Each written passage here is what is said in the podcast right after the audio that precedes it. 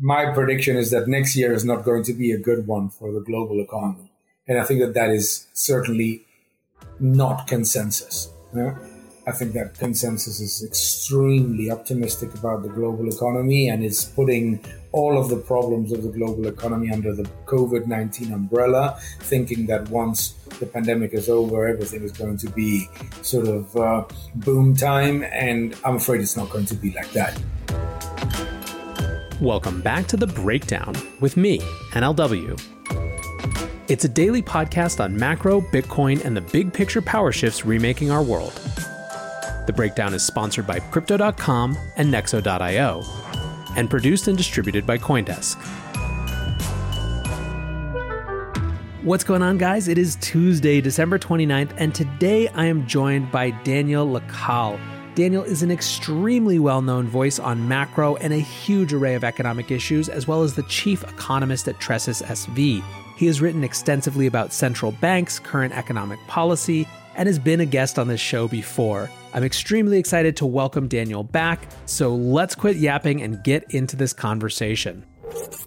All right, Daniel, welcome back to the breakdown. It's great to have you here again. Thank you very much for having me again. It's always a pleasure. So, this should be a really fun episode. We get to look back across what was a crazy year. And so, I guess just to get us started, what was the most important economic story of 2020? Of course, one would be tempted to say COVID 19. No?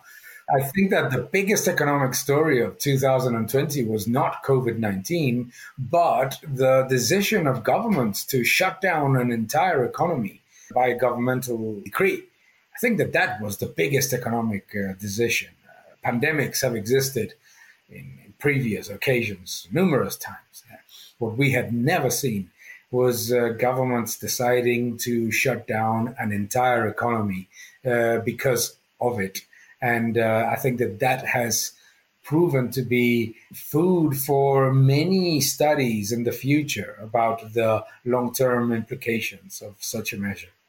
Yeah, that was my kind of next question following up from from where you started, which is what is your sense of where the conventional wisdom is now around the right or wrong headedness of those types of policies or is it still just too early to tell because we're I mean even right now we're we're living through it again. Well, I think that conventional wisdom is uh, is probably now closer to an idea or at least uh, an understanding that the false dilemma of health or the economy should not be considered. It's not health or the economy, it is health and the economy. I think that by now it is pretty evident uh, from all parts of consensus that the countries that have preserved the business fabric and maintained economic activity the most that they could at the same time as providing safe and uh, simple protocols for uh, the pandemic to be contained have been the most successful in 2020, both in uh, managing the healthcare crisis and the economic crisis. So I think that right now, at least where we are, is 99% of economists would agree with me that severe lockdowns have been extremely damaging for the economy and uh, relatively ineffective in terms of the healthcare crisis, whilst we have seen economies that have managed uh, the healthcare crisis with simple procedures and with strict protocols and maintained the business fabric and the economy open as much as possible have actually succeeded. Do you think that there are any real clear winners or losers coming out of this in terms of jurisdictions and, and their policies? No, I don't think. I think that the again uh, the rhetoric that uh, that China wins, the rest of the world loses is is very simplistic and wrong. No, uh, I think that everybody has suffered immensely from the crisis. Uh, even Asian countries that are going to see a small fall in GDP will see very, very significant impacts on the uh, exports, on the job situation, on the on wages, and on savings of citizens as well. So I think that no, I, I don't think that there are clear winners and losers. I think that there are clear losers. I think that there are some that have some economies that have clearly performed much, much, much worse. Uh, and if there's any lesson out of this crisis, is that if we look at, for example, the, the, the governments and the countries that have more interventionist policies, those have actually performed much worse, both in terms of the pandemic and in terms of the economy.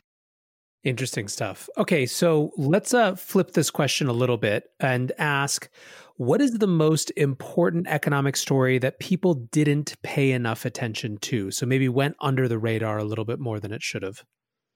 Uh, that's a that's a great question. I think that in 2020, I have seen a surprising lack of interest about the huge acceleration in the technology displacement of uh, fossil fuels in the economy.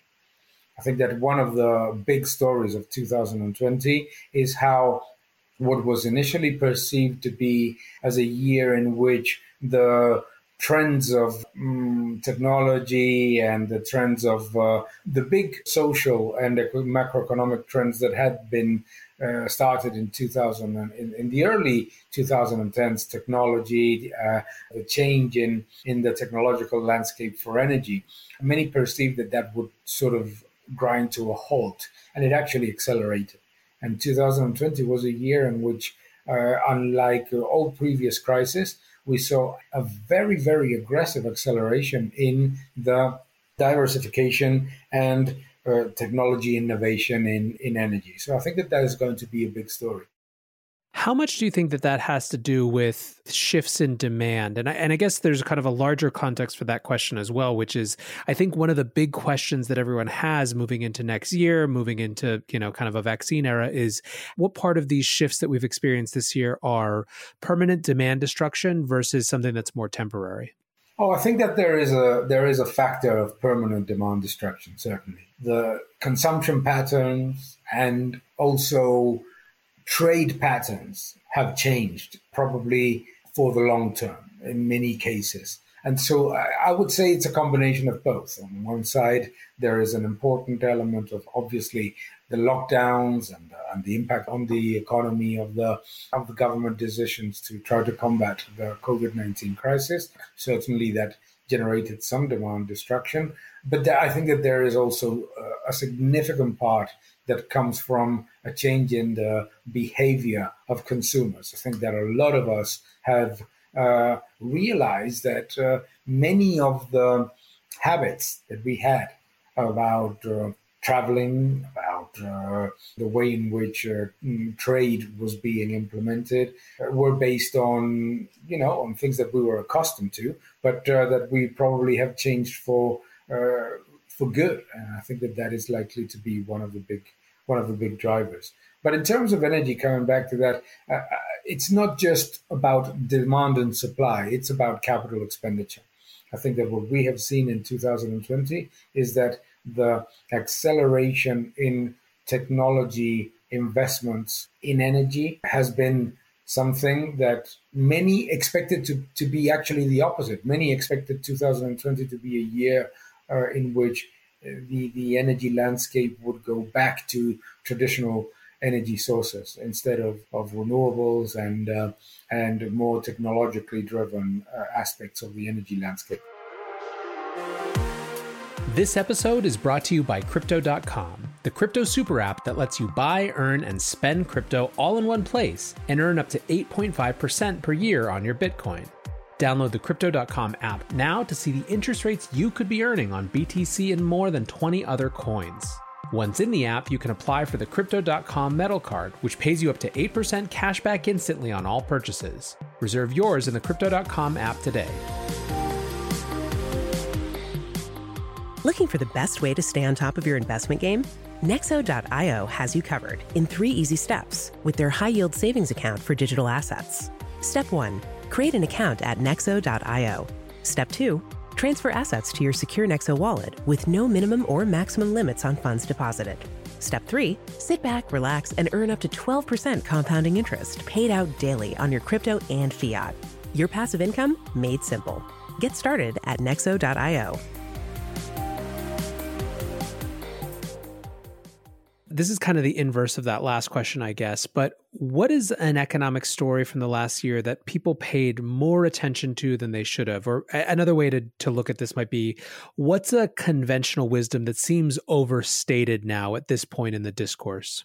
Oh, in my opinion, the US elections, clearly. Mm, interesting. Yeah, I think that the US elections uh, and the economic impact of whatever may happen in terms of the the US elections has been one of the biggest and most polarized debates in economics. In reality, is not so significant. If we think about it, we will see some changes, obviously, in economic policy from uh, Joe Biden being president elect to uh, the Trump administration, but there will not be significant changes in trade. There will not be significant changes in fiscal policy and certainly not on monetary policy.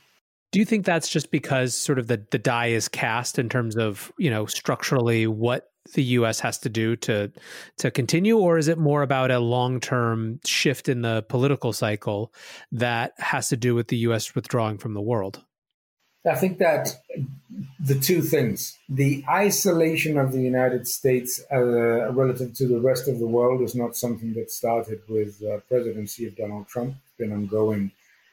Uh, you could actually say that before 9/11, um, and uh, just just just not because it was a catalyst, but because it was already ongoing. That the that the United States was becoming a more inward-looking economy but it, it absolutely accelerated uh, during the Obama administration when the US started to be energy independent or close to energy independent.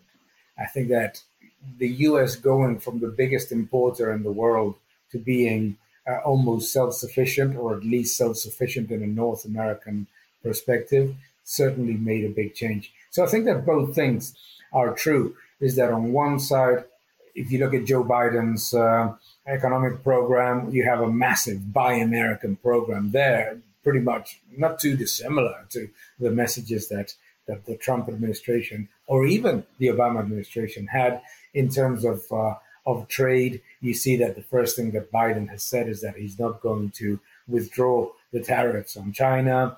Uh, the World Trade Organization uh, conflicts with the European Union and with China are ongoing. I think that all of those things are part of a different dynamic, which is that the United States uh, has stopped being sort of like the leading economy in terms of uh, what the rest of the world has to do, is that it's focused on its own big market. And uh, not because it's a bad thing, it's simply that, that it's that we're seeing how economic trends are becoming more regional. It's not just in the United States, it's also in Latin America. It's also in Russia, which has been virtually forgotten in the in the debate. Uh, the European Union works on its own. So we see we see regional sort of big economic areas that are becoming on one side more open, yes, obviously bilateral agreements and multilateral agreements, but at the same time more insulated. It's almost a return of regionalism to some extent. Certainly, certainly. I completely agree with that. I think the answer to this question is probably pretty obvious for for anyone who's been listening to you for the last few minutes, but do you think that this year the changes that we've seen represent a fundamental or paradigm shift or more of an acceleration of what was already happening? I think it's an acceleration of what was already happening. The big trends, technology, the technology revolution, the demographic big demographic changes that are happening in the large economic agents, the European Union becoming uh, an aging society in which almost 20% of the European Union citizens are going to be over 60 years old pretty soon. The rise of the middle class and the rise in the demographic importance for consumption and, and for economic growth of Asia and the emerging economies so technology, demographics, and socially responsible, climate change driven, everything that has to do with sustainability in the capital expenditure and in the business fabric and the planning of companies, all those three trends have been accelerated in this pandemic. What do you think about that? I mean, the other one that people often reference with this year is the role of central banks and monetary policy and new types of fiscal policy. Uh, you know, with governments having a stronger hand in economies. Is that something that you see as one of those accelerating trends? And do you anticipate more of that in the year to come? Yeah, unfortunately, it is. Yeah, I was talking about the others as sort of good trends. This is a bad trend.